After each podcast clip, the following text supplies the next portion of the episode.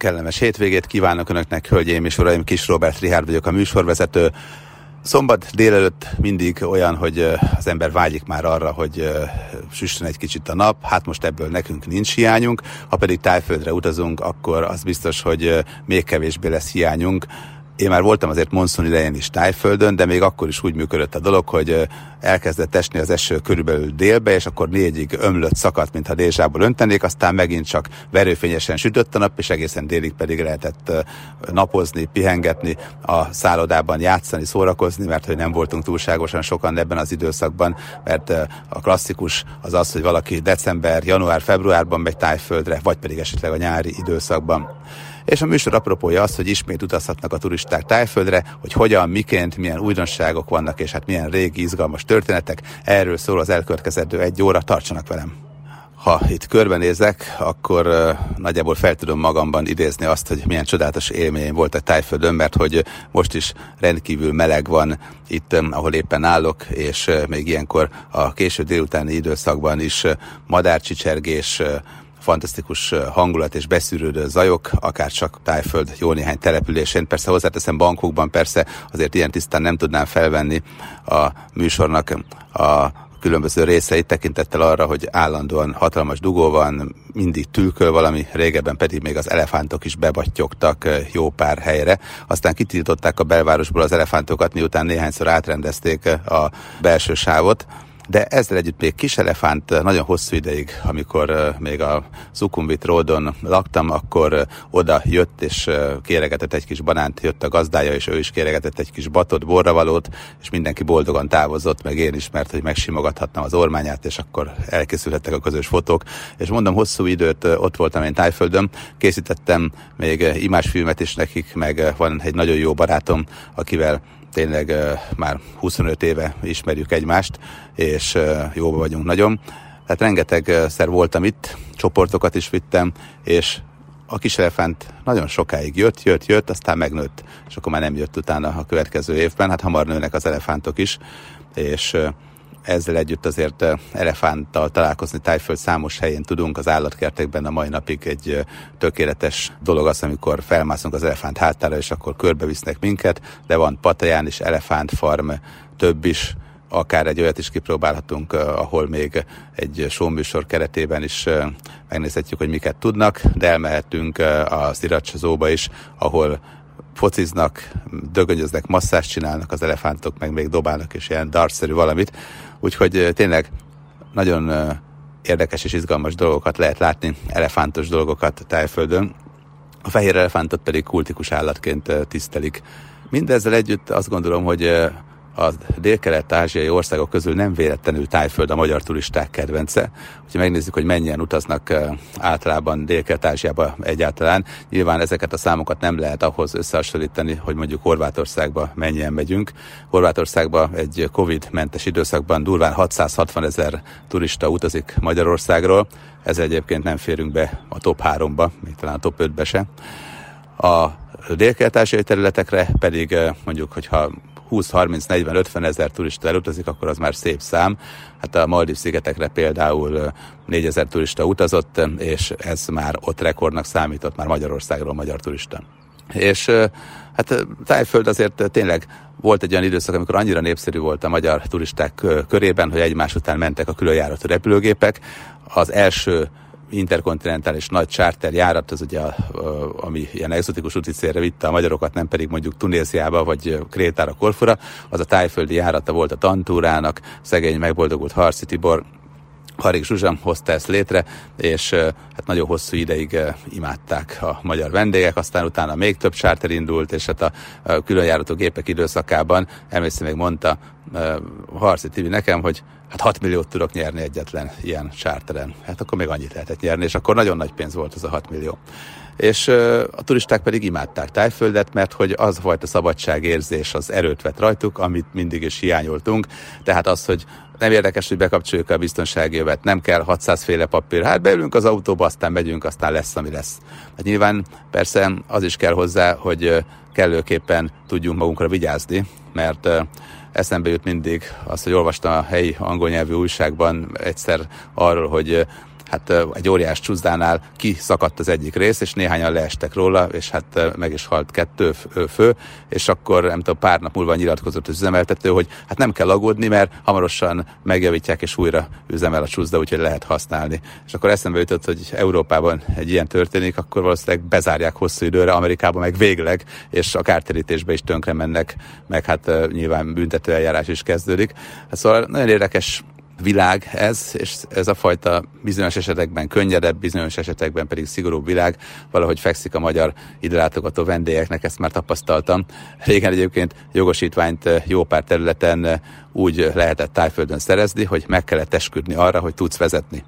Erre azért volt szükség, mert sokan nem tudtak úgy írni, olvasni, hogy ki tudjanak tölteni bármilyen tesztet, ugyanakkor vezetni már tudtak, és a mezőgazdasági munkálatokhoz kellett az, hogy ők vezessenek, meg ahhoz, hogy közlekedjenek, úgyhogy így megoldották ezt a kérdést, és végül is legalizálták ezt a dolgot. Fantasztikusan érdekes az, hogy bankok tele van új és új felhőkarcolókkal, folyamatosan ingatlanok sokaságát kezdték el építeni. Hozzá legközelebb Pataja, a klasszikus, olyan, mint Budapestnek a Siófok, olyan bankoknak Pataja, egy hatalmas, most már talán 200 ezeres város, egy egykori halászfaluból lett ilyen. Soha nem felejtem el azt a trikót, ami jellemzi a patajai bulikat, miszerint, és magyarra fordítva mondom, a jó fiúk a mennybe mennek, a rossz fiúk pedig patajára. És kétségtelen tény, hogy azért az esti bulik hangulata néha olyan, hogy amikor a feleségemmel ott voltunk, akkor szilveszterkor azért néha jobbra nem mert nézni, néha balra nem mert nézni, tehát gyengéd a szíve meg a lelke az én drágámnak, Hát én edzett vagyok, meg már nagyon sokszor voltam előtte Tájföldön, tehát 94 után volt olyan időszak, hogy 94-től kezdve lényegében 15 éven át minden évben egyszer-kétszer elmentem oda, és mondom, hogy még imásfilmet is csináltam Patajáról, meg a patajai éttermekről, meg a különböző patajai ingatlan befektetésekről. Ami miatt most egyébként Tájföld a téma a műsorban, az két érdekes dolog. Az egyik az az, hogy a koronavírus idején eléggé bezárkoztak, és ez nagyon-nagyon rosszul érintette az idegenforgalmi szolgáltatókat. Rengetegen Krabitól, Pataján át, Puketig, Kosszamuig, mindenhol ebből élnek, és hát itt azért nincsen olyan szociális ellátó hálózat, mint nálunk, vagy Európában, ha valakinek baja van, akkor az orvosért fizet, hogyha valaki mondjuk már idős, akkor vagy dolgozik, vagy pedig rosszul jár, vagy eltartja a család. Tehát ebből a szempontból nincsen ilyen nyugellátó rendszer, mint nálunk, ezek mind-mind hiányoznak, emiatt az idegenforgalom létfontosságú bevételeket termel. Ha viszont nincs turista, akkor nincsen ilyen jellegű idegenforgalmi bevétel. Hát most már Tájföld is a koronavírus járványnak az engedékeny időszakában van. Amíg valaki ide utazik, akkor turistaként most már megteheti, de még kell neki oltási igazolás, vagy ha ilyen nincsen, akkor negatív teszt. Ugyanakkor már nem kell ilyen szuper biztosítás, ami a költségeket fedezi, hogyha valaki megbetegedne, nem kell már kitölteni bonyolult egészségügyi formanyomtatványokat, tehát gyakorlatilag ezeket mind így már elengedték, és várják a vendégeket, akik jönnek is bőséggel. A másik fontos és érdekes dolog az az, hogy Ugye a Tájföldön lényegében az 1900-as évek elejéig legális volt a kannabisznak a bizonyos mértékű fogyasztása, aztán utána betiltották, és most megint engedélyezték, tehát lényegében a marihuana tartalmú italokat, ételeket egy meghatározott határértékig lehetségessé tették árulni, azzal a különbséggel, hogy, hogy ezt nem szabad közösségi területeken fogyasztani, de minden esetre azért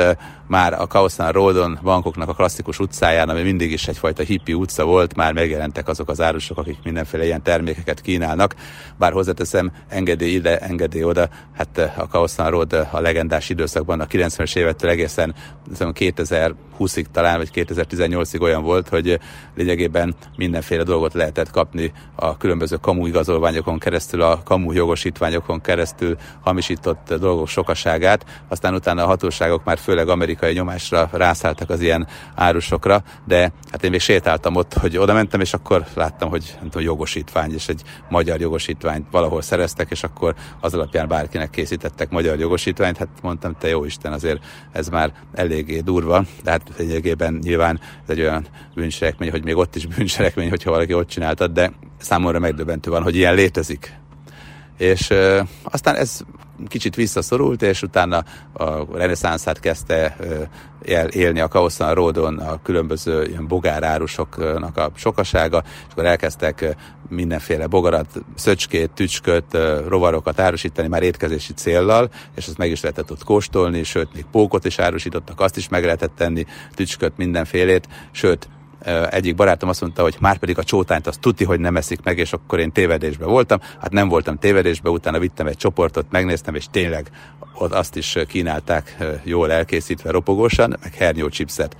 Hát persze a helyiek közül vannak, akik tényleg erre rá vannak kattanva és fogyasztják, de azért itt sem általános, tehát a turistáknak ez a meghökkentő dolog, hogy ja Istenem, ilyet tehetek, ilyet kóstolhatok, ilyet láthatok, ez érdekes dolog, úgyhogy emiatt azért az árusok megélnek ebből a helyiek pedig, mondom, van, aki szereti, és akkor megveszi, de azért hát nem becserélik az izgalmas tájkonyha minden csodáját erre. De ilyen is van, és hát a Kaosza Ródon ez eléggé divatossá vált, és hát klasszikusan még mindig a 70-es évek hangulatát idéző ilyen hippiszerű kocsmák fogadják itt a látogatókat, meg sok minden más, ahol a klasszikus finomságokat meg lehet kapni. Nekem egyébként a legnagyobb kedvencem az a mangós rizs, a sticky rice mangóval, olyan, mint a tejber is, kókusztejjel le van öntve, és adnak hozzá finom mangót. Ezt szinte minden településen Tájföldön megkóstoltam, akármerre jártam, és keresztül kasul azért bejártam 94 óta lényegében szinte mindent. Hát most már 20 öt évig jártam Tájföldet, az utóbbi évben, hogy a koronavírus járvány idején nem voltam, meg hát a gyermekek születése miatt is most már azért óvatosabban utazgatok, de hát mondom, volt olyan év, hogy ott voltam januárban, ott voltam júniusban, áprilisban is talán, meg aztán ősszel, tehát tényleg rengeteget, rengeteget jártam oda. Volt mit csinálni. Tehát Tájföld tipikusan az a hely, ahol még kaphat egy külföldi legálisan megbízást, tud dolgozni. Az egyik kedves barátom például jelen pillanatban egyébként a Tájföldi Parlament házbizottságának a tagja, és a a Patriai Idegenforgalomért Felelős Alapítványnak a vezetője. Nagyon-nagyon régóta jó barátságban vagyunk, és hát lényegében nála megtanultam a tájföldi közélet jelentős dolgát, csinyát, binyát, és hát bizony sokat is segítettem olyanoknak, akik aztán tájföldön próbáltak meg üzletelni. Hát vannak olyanok, akik tájföldön üzleteltek korábban, és nagyon porú jártak, vannak olyanok, akik tájföldön üzletelnek, és most is virázik az üzletük, meg vannak olyanok is, akik tájföldön próbálnak meg üzletelni, és csak igazából egy nullára kihozzák, tehát mindenféle példa van. Az egyik ismerősöm például ingatlanokkal kezdett el foglalkozni, és neki nagyon bejött, sok ingatlant eladott, és a mai napig van olyan ház, ahol 16 vagy 17 magyar lakás van. Akkor egy másik ismerősöm ingatlanokkal kezdett el foglalkozni, egyik ingatlan se készült el, a mai napig pereskednek, ha egyáltalán megúszta úgy, hogy száraz lábbal, és hát az egész végül is nem működött. Azt gondolom, hogy ő nem tudatosan, egyszerűen csak elmérte magát, és hát azt se felejtsük el, hogy volt olyan időszak, amikor bizony, akinek itt Európában forró lett a lába alatt a talaj, az bizony kiment tájföldre. Azért mondom, hogy volt olyan időszak, mert én még emlékszem, hogy hát különböző galérik is voltak tájföldön, sőt, tájföldi magyar maffia. Ez a fogalom is megjelent egyébként, és mivel hogy ismertem a, egykor a bankoki rendőrkapitányt, ezért hát ő mondta, hogy hát létezik ilyen, hogy tájföldi magyar maffia, korábban Pateán voltak, aztán elmentek hosszam újra egyébként, és elég keményen működött ez a történet. Aztán nagyjából egy olyan 10-12 évvel ezelőtt ez azért megszűnt, mert bár a kiadatási egyezmény ugye korábban sem volt, ugyanakkor most már minden ilyen komolyabb bűnözött, akit kikértek, azt kiadták, utána jártak a tájok, teljesítették a magyar hatóságok kéréseit, emiatt volt ugye több olyan, akit visszahoztak, de legalábbis azt mondják, hogy aki valami komolyabb stiklit csinált, oda már fölöslegesen menekül, mert hazahozzák, hogyha a hatóságok tényleg az inger küszöbét elérik, és akkor utána mennek. Hát azt gondolom, hogy ilyen értelemben ez jót tett annak, hogy az ott élő magyar kolónia egy kicsit megtisztult, mert hát valóban voltak olyanok, akik folyamatosan vendéglőt nyitottak, aztán mindig jött egy befektető, lerántották a pénzzel, aztán a vendéglő mégsem muzsikált olyan jól, és utána elfogyott a pénz, tehát ezt a stiklit sokszor eljátszották, de hát azóta már nyílt olyan vendéglő, ami valóban vendéglőként akar funkcionálni, és nem pedig az éppen odaérkező másik magyarnak a lerántására specializálódott izgalmas létesítmény. Úgyhogy mondom, ilyen is van, olyan is van, ilyen példa is van, olyan példa is van, pozitív példa is van, negatív példa is van, és ezt az egészet azért mesélem el most, mert éppen a napokban egy nagyon kedves olyan magyar ismerősöm, aki azért egy tortakészítő, nagyon komoly vállalkozást üzemeltetett Budapesten, és egyébként az ő egész családja meglehetősen ismert értelmiségi körökben, ő elhatározta, hogy a már korábban tájföldre költöző testvéréhez kimegy, és ingatlan forgalmazással kezdett el foglalkozni, és itt kérdezgettem, hogy hát mi a véleménye, és azt mondta, hogy nagyon jó döntés. És az biztos, hogy hát olyan előnye azért bőven van, hogy egy kicsit kitágul előttünk a világ, mert hát azért Tájföldre, Pateára, de akár Kosszamújra és jó pár helyre, rengeteg helyről érkeznek a világban, tehát hogy ha ott valamit csinálunk, akkor az biztos, hogy sok mindenkinek tudunk értékesíteni, eladni, dolgozni velük, a szolgáltatást kínálni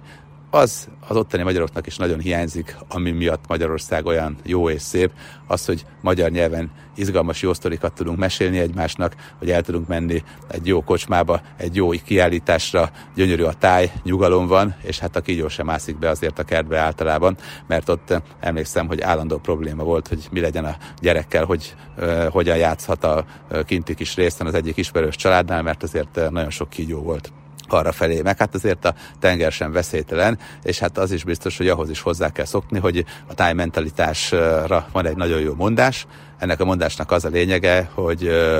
no problém, no problém, semmi probléma, nyugodtan bemehetünk ide nyugodtan, nem nagyok a hullámok, nem lesz gond a hajóval, egyáltalán nincs semmi probléma ezzel a, a kis szórakoztató játékkal, ugye no problém, no problém, és akkor van egy ellentét párja, hogy sorry mister, sorry mister, és bizony bocsánatot kell kérni, és ha jó esetben nem történik nagyon súlyos gond, de hát van azért súlyos gond is jó párszor, de egyszerűen azt kell mondanom, hogy nem tudják úgy felmérni a biztonság érzetük, nem olyan szintű, mint mondjuk Európában, vagy pláne, mint Amerikában. Amikor kimegyünk Amerikába, akkor biztonsági előírások sokaságán kell átrágni magunkat, meg biztonsági előadások vannak. De emlékszem egyszer Big Islanden, a Havajon felmentünk helikopterrel túrázni, és még kaptam egy kis csomagot, hogy ha esetleg lezuhanna a helikopter, akkor a vulkánok között jó lesz az még nekem, és hát mindent elmagyaráztak, hogy mire kell vigyáznom. Ehhez képest a hát tájföldön gyakorlatilag magunkra kell vigyázni. Tehát itt nagyon-nagyon komolyan oda kell arra figyelni, hogy itt senki nem vigyáz ránk. Ha fölülünk a motoros taxis háta mögé, akkor bizony előfordul, hogyha belénk jönnek hátulról, mert hirtelen fékez, meg 20 millió más dolog nekem is volt olyan esetem, hogy hátul a motoros taxisnál, és akkor hátulról belénköttek, és ráestem egy sportkocsira, és behorpadt, nekem semmi bajom nem lett, csak fájt egy kicsit az alfelem, de hát ilyen eset azért előfordul, sőt ennél durvábbak is. A bankokban minden nap meghal motoros. Tehát az kétségtelen, hogy nagyon-nagyon kell vigyázni a közlekedéssel, és minden mással, meg azzal is, hogy bizony sokszor nem tudják ezeket a veszélyeket felmérni. Emlékszem, hogy egyszer forgattunk egy kedves barátommal az egyik szigetnél, és nagyon büszke volt arra a, az egyik kompnak a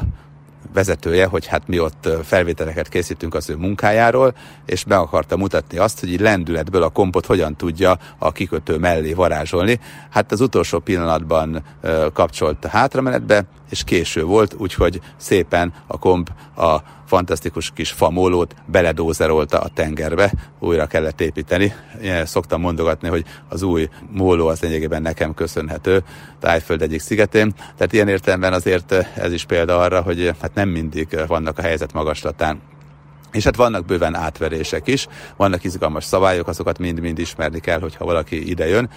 Egyébként a magyar kolónia egy része Pataján lakik, vannak Hosszamúin is nagyon sokan magyarok, és vannak, akik Chiang Mai felé elköltöztek, van magyar, aki paradicsomültetvényt csináltat, vannak olyanok, akik mondom ingatlan bizniszben utaznak, nagyon sokan egyébként, akkor szintén van egy magyar család autókölcsönzéssel foglalkozik kellemes mindig az idő, nem kell pénzt költeni fűtésre, alapvetően a megélhetés az viszonylag kevés pénzbe kerül, szinte mindenféle fajta konyhát megtalálunk az európaitól kezdve, még a magyar termékeket is van olyan bolt, ahol megkaphatjuk pixelámit is, de néha még túrórulit is, de aztán utána nem tudom, hogy legalábbis valami hasonló terméket kínáltak, de az valahogy annyira nem aratott siker, de de szalámit azért magyar szalámit lehet kapni, vagy legalábbis amikor utoljára ott voltam, még lehetett, és hát az is biztos, hogy rengeteg szórakozási lehetőség van, tehát ott valóban úgy működik a szolgáltatás, hogy ha van valakinek pénze, akkor gyakorlatilag pillanatokon belül működik a dolog. Hát nálunk, hogyha például azt szeretném, hogy most tőlem 20 méterre mondjuk összeácsoljunk egy kis boldét, akkor valószínűleg egy kőkemény logisztikával, engedélyeztetési eljárásokat követően majd valaki jönne, aki elmondaná, hogy most nem ér rá, de pénteken majd megérkezik 10 órára, akkor jövő héten, egy hét múlva mondjuk csütörtökön jönne 9-re, és mondja, hogy most akkor egy órát dolgozna, megcsinálna az alapokat, és lég az, hogy mondjuk egy év múlva lenne egy faházam. Hát Tájföldön ez úgy működik, hogy gyakorlatilag, amikor így kitalálom, szólok valakinek, és hogyha van rá pénzem, akkor összehozza a haverokat, azonnal szól, hogy végre van valami munka, mindenki hoz valami kelléket, és akkor sörögnek, forognak, gondolkoznak, és nem tudom, másnapra áll a kis faház. Tehát tényleg hihetetlen gyorsasággal dolgoznak. Hát persze azért a minőség az nem mindig tökéletes, ez kétségtelen, de tudnak nagyon szépen is tevékenykedni. És hát emlékszem, hogy egyszer Magyarországon megkértek arra, hogy szervezzek egy rendezvényt, és mondták, hogy jól lenne arra valami exotikus állat, és akkor próbáltam exotikus állatok, állatot szerezni, és hát ez nem jó, az nem jó, ilyen engedély, olyan engedély, tehát nagyon nehezen sikerült bármi is. Tájföldön szintén szerveztünk egy rendezvényt, és megkérdezték, hogy milyen állatot szeretnék, hát mondom, lehet kis tigrist? Hát mondják, persze, de milyen kis tigrist szeretnék, mekkorát, hogyan, és akkor hozták a kis tigrist, és akkor a kis tigrist visszavitték. A kis tigris is boldog volt, mert kapott szumiba ennivalót, a fotózkodhattak vele a vendégek, ők is boldogok voltak, és akkor mindenki jól érezte magát. Tehát érdekes az, hogy gyakorlatilag ott ilyen értelemben nagyon sokféle lehetősége van annak, aki rendezvényt csinál, aki mondjuk valamivel üzletelni akar, de hozzáteszem azért sokféle veszély is van. Például az, hogy ha valaki céget alapít, akkor 51% tájtulajdon kell, hogy legyen. Ez alól külön engedéllyel bizonyos nagy multicégek kaphatnak kivételt, de az biztos, hogy egy átlag cég az 51%-ban táj. Hát nyilván a táj nem szeretne befektetni, nem szeretne éppenséggel abba az üzletben részt venni feltétlenül, tehát abból élnek nagyon sokan, hogy tulajdonosok, és hát próbálják a helyi ügyvédek úgy körülbástyászni, hogy lehetőleg az 51%-os tulajdonos ne ébredjen öntudatra, mint a, állítólag a Google mesterséges intelligenciája, és ne az legyen, hogy hát nagyon megy ez a biznisz, és tulajdonképpen én vagyok a többségi tulajdonos, akkor hello. Tehát ezt megpróbálják kiküszöbölni, nem mindig sikerül, tehát rengeteg probléma, eljárás van, mindenféle ilyen gond, hogy nem, nincs tökéletes recept azért erre, de azt biztosítja, hogy biztos, hogy táj lesz minden vállalatnak a többségi tulajdonosa, néhány kivételtől eltekintve tájföldön. És arra is jó, hogy sokaknak munkát jelent, munkát ad. Az ingatlanok esetében is van olyan szabály, hogyha valaki épít egy kondót, vagyis egy nagy apartmanházat, akkor 51%-a a tulajdonosoknak táj kell, hogy legyen. Ennek az az eredménye, hogy úgy számolják ki az ingatlan értékesítők a fejlesztéseknél az összegeket, hogy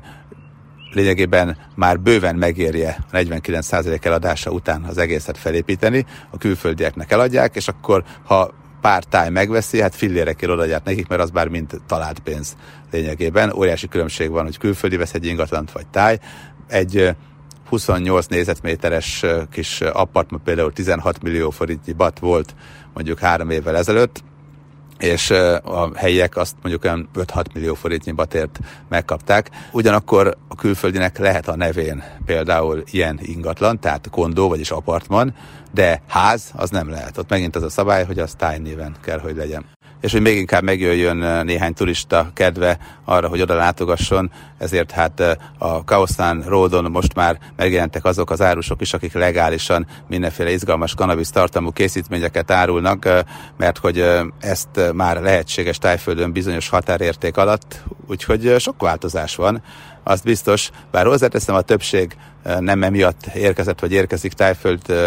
területére, hanem azért, hogy megcsodálja a kultúrkincseket, pihenjen a tengerparton, vannak mámorítóan szép területek. Egy kedves ismerősöm azt mondta, hogy hát ő nem szereti ezeket a féktelen tivornyákat. Nos, igazából az a jó tájföldben, hogy ha valaki idejön és azt mondja, hogy hát én a kultúra iránt érdeklődöm, és szerették buddhista emlékeket megcsodálni, akkor elmehet és megnézheti például a hajnal templomát, a Vatarunt bankukba, mámorítóan szép. Megnézheti a hosszú fekvő buthát, a világ leghosszabb fekvő butháját, aranyozott belül gipsz és káprázatos látványt nyújt, nézhet tömör arany buthákat, vagy megnézheti azt a királyi palotát, ami egész Ázsiában a legszebb, és a királyi palota templom együttese pedig szerintem a világon talán a legszebb ilyen stílusú emlék. Hát nyilván nehéz összehasonlítani egy európai stílusú emlékkel, de az ázsiai a közül már jó pár helyen voltam, nekem jobban tetszett, mint a tiltott városnak bármelyik csodája, és összességében szerintem egész Ázsiában az egyik legcsodálatosabb, leglátványosabb a bankoki templom együttes, a királyi palotai templom együttese. Tehát ezt is kaphatjuk, a kultúrát, az érdekességeket, a jó történeteket, a sztorit, akkor elmehetünk bulizni, bankokban is akár, ott csak hajnali kettőig, akkor be kell zárni minden éjszakai szórakozó helynek, azért, hogy másnap azért tudjanak menni dolgozni a helyiek is, de Pataján például ilyen szabály nincsen, és ott aztán féktelen tivornyákon edzhetjük lelkünket és testünket, és tényleg sok-sok csodát láthatunk, elmehetünk itt aztán számos más szórakozó helyre, olyan izgalmas állatkertbe például, ahol malacfuttató versenyen is drukkolhatunk annak, hogy melyik coca lesz majd az első, és választhatjuk azt is, hogy skorpiót raknak a hasunkra, meg a melkasunkra, és akkor készülhet közös fotó a skorpiók és én címmel. Azt hiszem, hogy valóban Pattaya környékén például biztos, hogy nem fogunk unatkozni. Tehát lehet egy attraktív, szórakoztató, elefántos, őserdős, mindenféle bulistúra, lehet egy kulturális túra, és lehet egy olyan túra is, amikor azt mondjuk, hogy elmegyünk Puketre, és hagyományos stílusú pihenést ötvözzük a bulizással, és lehet olyan, amikor azt mondjuk, hogy hát csak az a típusú klasszikus kultúra érdekel minket, amit az ősi tájföld jelent, akkor meg elmehetünk tényleg Chiang Mai-ba, kalandozhatunk az őserdős részen, az is egy fantasztikus. És akkor mondom a következőt, elmehetünk úgy is tájföldre, hogy megnézzük a gyönyörű kis apró szigeteket, például Krabi környéken nagyon-nagyon érdekes. A koronavírus járvány azért eléggé visszavetette az idegenforgalmat, viszont az is igaz, hogy a 90-es években nagyon-nagyon jó volt a tájföldi tartózkodás, aztán 2000 körül egyre jobban fejlődtek, majd 2015-2018 körül elérkeztek olyan szintre, amikor már annyi kínai és ázsiai turista jött, hogy gyakorlatilag, amikor egy szigetet megnéztünk, akkor ott a szigeten egészségesen egy 40-50 turista tartózkodhatott volna, de voltunk 300-an, és gyakorlatilag egymást tapostuk a homokba. Hát azért már az nem volt olyan felhőtlen élmény, és hát a természet közeli élmény azért az nem ilyen az ember elképzeléseiben. Aztán most a koronavírus járványt követően most már megint szerintem lesz egy olyan kis időszak, amikor úgy el lehet menni tájföldre, hogy azért nem érezzük azt, hogy a petplaszkok vannak mindenhol, meg nagyon zsúfolt az egész. Egyébként ez a fajta szigettúra azért is jó, mert ha Krabi környékén egy ilyenre benevezünk, akkor azért vannak eldugott, fantasztikus kis szigetek, ahol összeérnek a, az elképesztő kis homoklábak, és a pálmafák a víz fölé hajolnak, zöldeskék a víztükör, Jártunk olyan szigeten még a 90-es években, ahol csak buddhista szerzetesek éltek hatan vagy nyolcan, és néha fogadtak turistákat, de egyébként ott élték le az életüket. Olyan helyen is jártam, ahol víz fölé épített bungalókban laktak, de ezek nem szállodák vagy hotelek voltak, hanem a helyieknek a lakásai sok-sok csodát láttam, és még jártam abban a tigris templomban is, ahol szerzetesek tigriseket tartottak, és aztán az állatvédők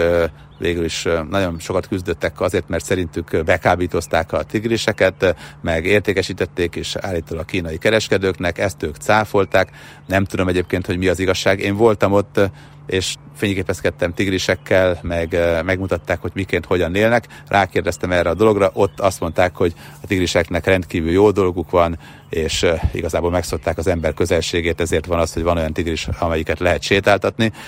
Hiszem is, nem is, minden esetre ezt a farmot bezárták, de hát attól még nagyon sok tigris farmon lehet látni tigriseket, és lehet velük fotózkodni például állatkertekben, és nagyon sok kis tigris születik is, tehát szerencsére szeretik ezt az éghajlatot, és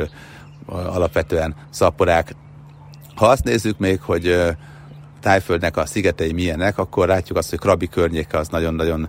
szép, és nagyon sok kis apró szigetet látunk, és Krabi és Puket között pedig, hogyha mondjuk egy kompra felszállunk, akkor elmehetünk Pipi szigetére. Pipi szigete az a hely, ahol Leonardo DiCaprio főszereplésével a Part című filmet forgatták, és különösen érdekes, mert gyönyörű sziklaképződményeket találunk itt, egy alapesetben viszonylag zárt partot. Ha valaki látta a filmet, akkor felidézi azt a, a cápa látogatást, amikor így menekültek a ragadozó elől, de hát szerencsére a valóságban azért tájföldön nagyon ritka a cápa támadás. Viszont turistából annál több van, és mindenki látni akarta ezt az álomszép partot, úgyhogy elérkezett az az idő, amikor már korlátozni kellett a hajóknak a számát, mert kevesen köthettek csak ki, különben egyszerűen nem fértek volna el egymás mellett a hajók az öbölben, sőt, utána be is záratták a szigetet, és egyáltalán nem lehetett már turistának oda látogatni, most próbálkoztak egy rövid ideig újra nyitni, aztán most megint még gondolkoznak, hogy mi legyen, mert hogy mindig mindegyik szigetnek kell egy kis idő, amíg regenerálódik, és a helyi élővilág is megnyugszik de ilyenkor általában meg szoktak nyitni más olyan szigeteket a tájhatóságok, amelyeket korábban nem lehetett látogatni, és akkor cserébe azt felkínálják. Hát nyilván azért a Pipi meglehetősen híres, és Pipin jó pár strandot találunk, tehát nem azt jelenti, hogy Pipi szigetére nem érdemes elmenni, hanem azt jelenti, hogy itt nem lehet kikötni, itt konkrétan a Maja Beachnek elnevezett helyen. Nekem még volt szerencsém a lezárás előtt ide ellátogatni, és mivel, hogy mi ott laktunk Pipin is, tehát általában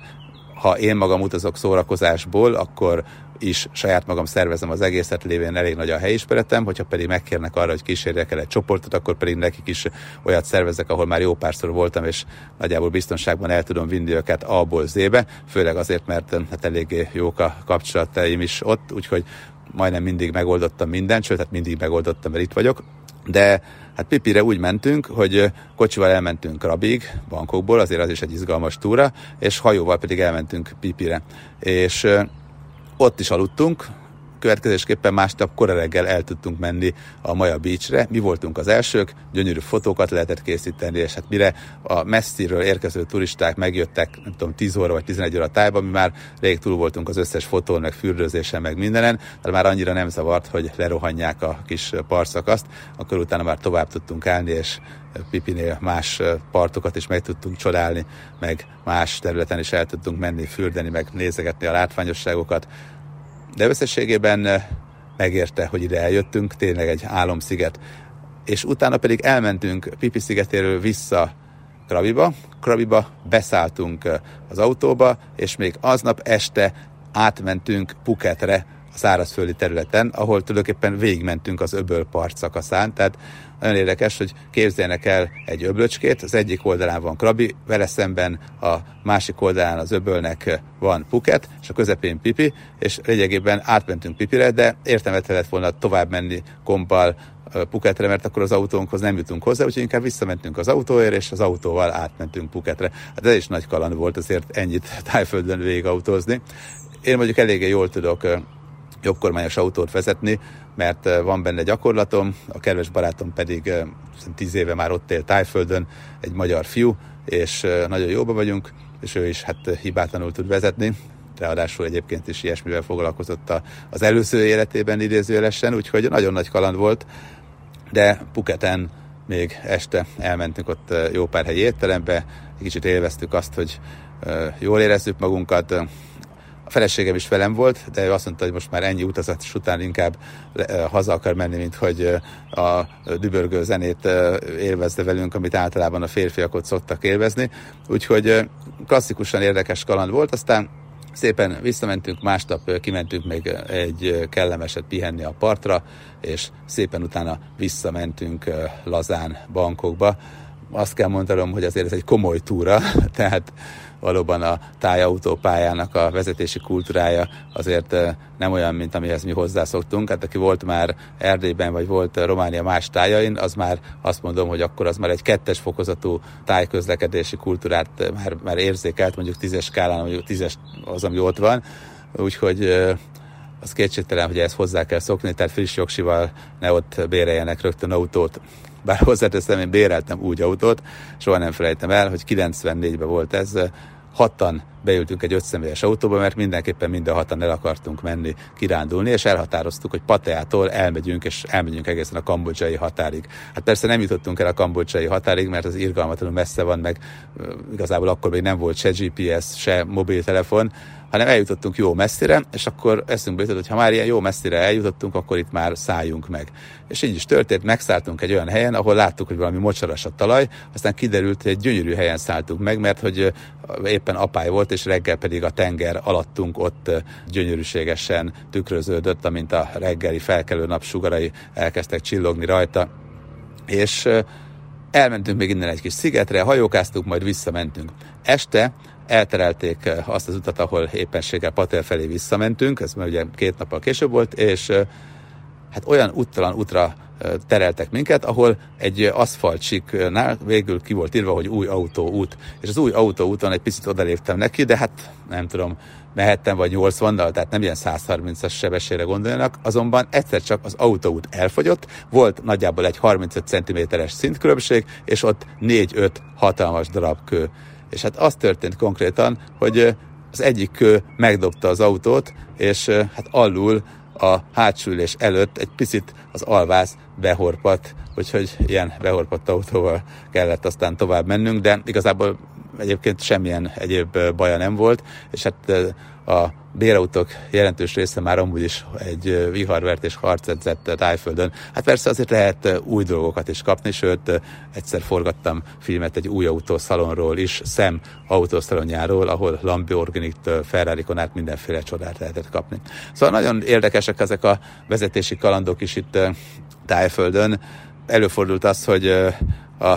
két autóval mentünk, és akkor végül is az egyik elvontatta a másikat, mert a hátsónak valami problémája lett. Nem ritkák ezek, viszont ott nagyon hamar lehet olyan ember találni, aki megreparálja, összerakja, megcsinálja, tehát lényegében a sufni tuning művészei jó pár helyen, és azonnal persze jönnek és megjavítják a dolgokat, azért azt tapasztaltam. Olyan történet is volt egyszer, hogy Patján az egyik szállodában éppen a tengerpart felé igyekeztem a szállodából, mikor balkész felé láttam, hogy a szemetes mellett egy kígyó éppenséggel valamit szeretne a szemetesből kivenni, szóltam a biztonsági őrnek, az meg fogta és beledobta a szemetesbe, és eszembe jutott, hogy hát ez nagyon szép dolog, de hogyha valaki, nem tudom, ki akarja dobni az üdítőjét és kinyitja, akkor, akkor most annyi, vagy mit szól, igazából ez nem volt olyan veszélytelen történet, de hát nem hallottam arról, hogy baleset lett volna. Arról viszont hallottam, hogy baleset volt, hogy sajnos volt egy tragédia is, ugyanis valami romlott halat ettek, mégpedig ott Pateán az egyik résznél, annál az étteremnél, annak a szállodának az éttermében, ahol talán egy héttel előtte én is ettem, és nagyon megijedtem, mert általában az élelmiszerbiztonság az hát nagyjából minimális, és már a barátom is mondta, hogy a 90-es években egy szegény magyar turista meghalt ételmérgezés miatt, és most pedig a hal miatt nem is olyan régen, talán ez nem tudom, 5 éve, 4 éve lehetett, egy másik magyar is meghalt amiatt, hogy romlott volt már az a hal amit felszolgáltat neki, és az volt a plusz dermezt egyrészt nagyon sajnáltam, másrészt pedig egy hét előtte ott is falatoztam, és halat ettem egyébként. De hát az is azért az igazsághoz hozzátartozik, amit hallottam erről a történetről, hogy azért nem tudtak elég gyorsan mentőt sem hívni, mert ott azért előfordult állítólag, hogy, hogy ahhoz, hogy mentőt hívjanak, és megfelelő kórházból mentőt hívjanak, ahhoz azért rögtön meg kellett volna olajozni ezt a dolgot. Hát ilyen történetre is hallottam, nem tudom, hogy igaz vagy nem, de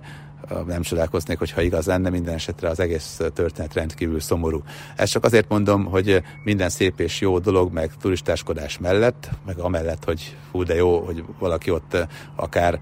egy hosszabb időt eltölt, ez az igazsághoz tartozik, hogy az élelmiszerbiztonság az olyan, hogy ötször meg kell gondolnunk, hogy mit teszünk, hogyan eszünk. Ez persze nem indokolja azt, hogy utcajárusnál soha ne együnk. Hát van egy barátom azt mondta, hogy már pedig akkor ő kizárólag a szállodában fog enni. Hát itt is a szállodában történt a baj. A szállodához tartozik egy kis étterem, és annak az a kis étteremnél volt az, tehát ez nem garancia semmire. Igazából meg kell figyelni, hogy például a népszerű helyeknél ahol sokszor gyorsan fogynak az ennivalók, akkor nyugodtan ehetünk akár csirkét is, amit ott sütnek, mert ha látjuk azt, hogy átsütik, látjuk azt, hogy már a hatodik ember eszik ott, akkor valószínűleg ott eh, nem lehet nagy baj. Meg hát, eh, hogyha nem eszünk eh, túlságosan sok húst, akkor, vagy halat, akkor a növényi ételek azokkal általában nem lehet baj. Én egyébként rendszeresen ettem utcai járusnál, egyszer lettem rosszul, akkor is a romlott virsitől a közértben, a 7-Eleven nevű közértnek elég sok boltja van, és ott ettem úgy egy vérsit, hogy emlékszem, hogy megettem délután, és este ment volna a repülőgépem, és előtte három órával azt mondtam, hogy hát valószínűleg nem fogok tudni felszállni a gépre, mert nem tudok megmozdulni, annyira rosszul vagyok. Aztán végül nagy nehézségek árán egy taxival kikeszmeregtem a repülőre, és az volt a szerencsém, hogy akkor pont egy ilyen bizniszosztályos dolog volt, azt hiszem, hogy elemzést írtam pont ilyen biznisz osztályok összehasonlításáról, emiatt üzleti osztályon tudtam utazni, és akkor kialudtam magam, és mire hazaértem már nem voltam olyan iszonyatosan rosszul, de ilyen is előfordult. Úgyhogy az étkezésekkel Tájföldön nagyon kell vigyázni. Azzal együtt, hogy tényleg mindent megkóstolhatunk, fantasztikusan jó éttermek vannak, jó minőségű éttermek, de ha valami egy picit is gyanús, akkor el kell engedni és hagyni kell, tehát tényleg 25-ször szagoljuk, meg nézzük meg. Itt Tájföldön voltam életemben először olyan étteremben, hogy vegetáriánus étterem, és megkérdezték, hogy mit kérek, kérek-e, van-e valami kedvencem, hát mondom, hogy azt nem értem, hogy vegetáriánus étterem, és ide azon írva, hogy nem tudom,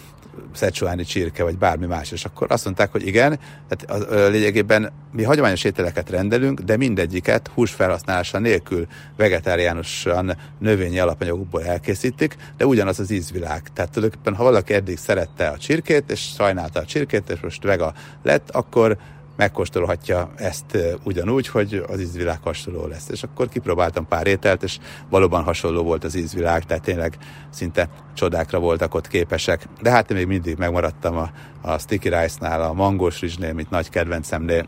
A műsorunknak a legelején már meséltem, hogy ezt én nagyon szeretem, és van egy Klang nevű utca Pataján. A Patajánnak a tengerparti utcáját azt Beach Roadnak hívják,